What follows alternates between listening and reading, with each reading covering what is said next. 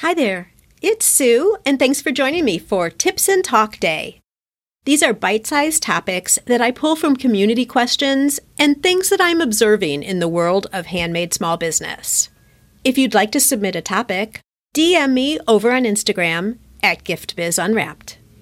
Before we get into the show today, I want to make sure that you know about the newest thing happening over here. It's called the Gift Biz Bash a Zoom party that turns into a podcast episode several weeks later. The party consists of a short training with Q&A from yours truly and then an opportunity for you to give a shout out about your business. You can tell us about a promotion you currently have going on or share a collaboration that you're considering so that you can find a perfect partner for the event. A little bit of learning and visibility for your business what could be better? There is a catch though. Spots are limited to keep the party to about 45 minutes or so. That means you should grab your spot right away. It's totally free. To make sure you're included, why not do that right now? Pause this episode, go to giftbizunwrapped.com forward slash bash to sign up, and then come back and listen to the show. I'll see you at the bash.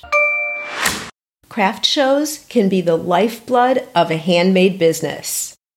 It's the easiest way to find and interact with people, get feedback on your products, and the most immediate way to bring in sales. Plus, no shipping time and delivery costs.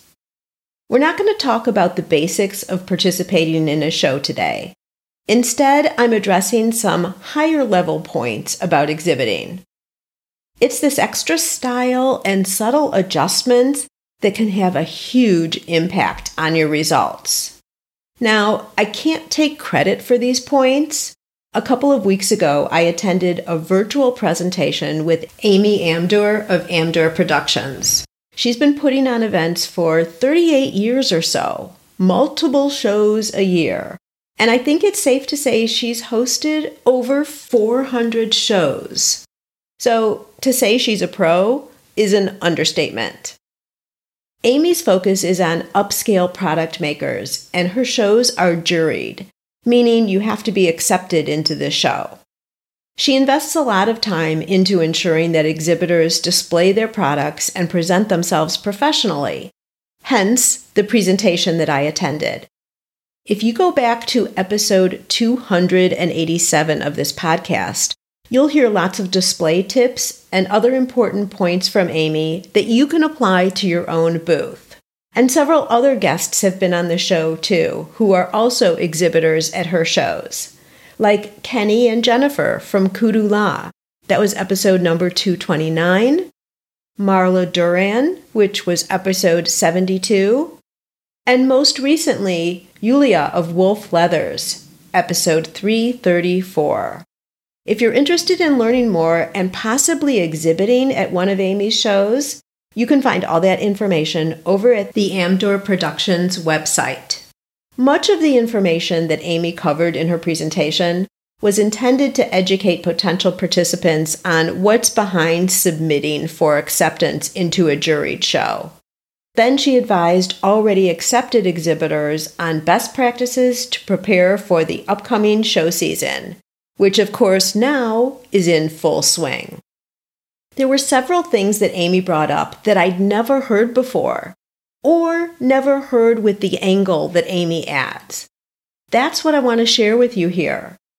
They apply to any type of in person event you do, whether it's a farmer's market or neighborhood sidewalk sale, all the way up to large craft shows and even juried fine art shows. Here are five tips that you can use to enhance your show experience that I bet are new to you too. First, when someone approaches your display, welcome them. Say hi or acknowledge their presence in some way, whatever's natural to you. It's surprising that I even have to say this, but too often there is silence on behalf of the person working the booth. They're sitting in a chair on the phone, or ignoring those who approach their table, as if they're embarrassed or timid about what they're offering. Not the best way to encourage someone to buy, that's for sure. And I bet you're saying to yourself, Sue, this is not new advice. But hold on. Amy suggests you take it a step further. After you say hi, make sure to tell them that you're the artist or maker of the products. It's not always obvious. Sometimes you have other people working in the booth with you. How's someone to know that you're the business owner and these are your creations? Tell them in a friendly way and watch how that can open up a dialogue. Of course, after that, and this is moving into tip number two, let them look around, but be in a position to answer any questions or continue the conversation if someone is interested in talking. Remember, show attendees are there to browse and buy, but also for the experience. And it's up to you to make it a good one for them when they're spending time in your booth. Tell stories about how you started the business, or something specific about a certain product that they're looking at. Some of this may be off the cuff, but if you're not good at that, think ahead and have some stories, quote unquote, at the ready so you're not fumbling around for something to say. If they are interested in talking and you're silent, they're just going to leave. And yes, there is a fine balance between turning people off by being too chatty but the other side is not having anything to say. So use your intuition here, yet come prepared. Tip number three is the perfect response to something I know you struggle with regularly. When someone comments on how high your prices are, what do you do? We've talked about this recently in The Breeze, and there were great responses there. Here's what Amy suggests I love it because it makes a strong statement while keeping the conversation friendly and maintaining the integrity of your brand. When someone says your prices are too high, you can say, These pieces are all created with glass that I've blown and painted myself. Each piece is one of a kind, and they aren't for everyone. Of course, you'd adjust this to your product, but your response consists of two parts. First, something specific that relates to the quality and making of your product. And second, that it's not for everyone, which is another way of saying that those they are made for have no problem seeing the value and paying the price. I love this, Amy, a spectacular response to something we struggle with regularly.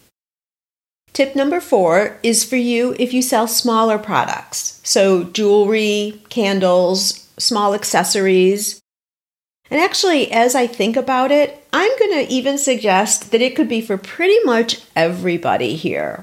Unless you're making super large products like garden statues or huge paintings or signs. So here's the tip. As part of the backdrop of your display, have one to three high quality, single image, large photos of your products.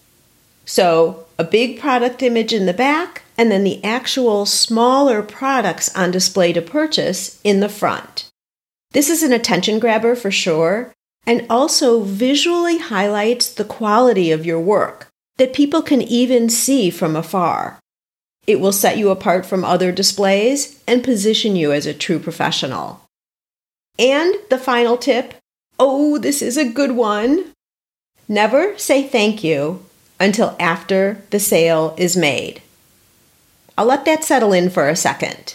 I didn't get it at first either. You see, when you say thank you, it closes the conversation. Someone compliments you on the quality of your knitting, and of course, the natural response would be to say thank you, right? But where do you go from there? Usually at this point, they turn and walk out of your booth.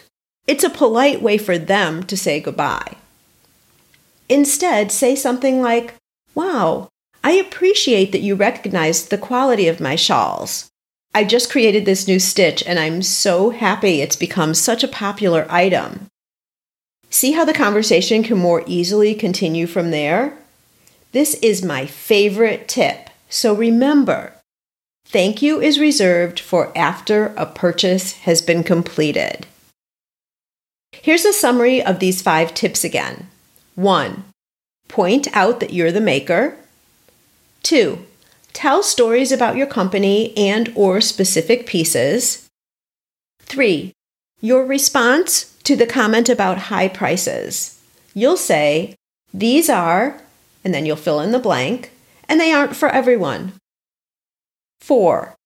Have blown up single product images on the back wall of your booth. And 5. Never say thank you until a sale has been completed. If you've been with me for any length of time, you know that I highly endorse in person shows. Unless you have lifestyle or other limitations, they should play a significant role in your sales strategy, particularly as a handmade product business. That's a wrap. I'm a get to the point kind of girl, and this is what you can expect from these quick midweek sessions. Now it's your turn. Go out and fulfill that dream of yours. Share your handmade products with us. We want them, and they bring us both so much happiness.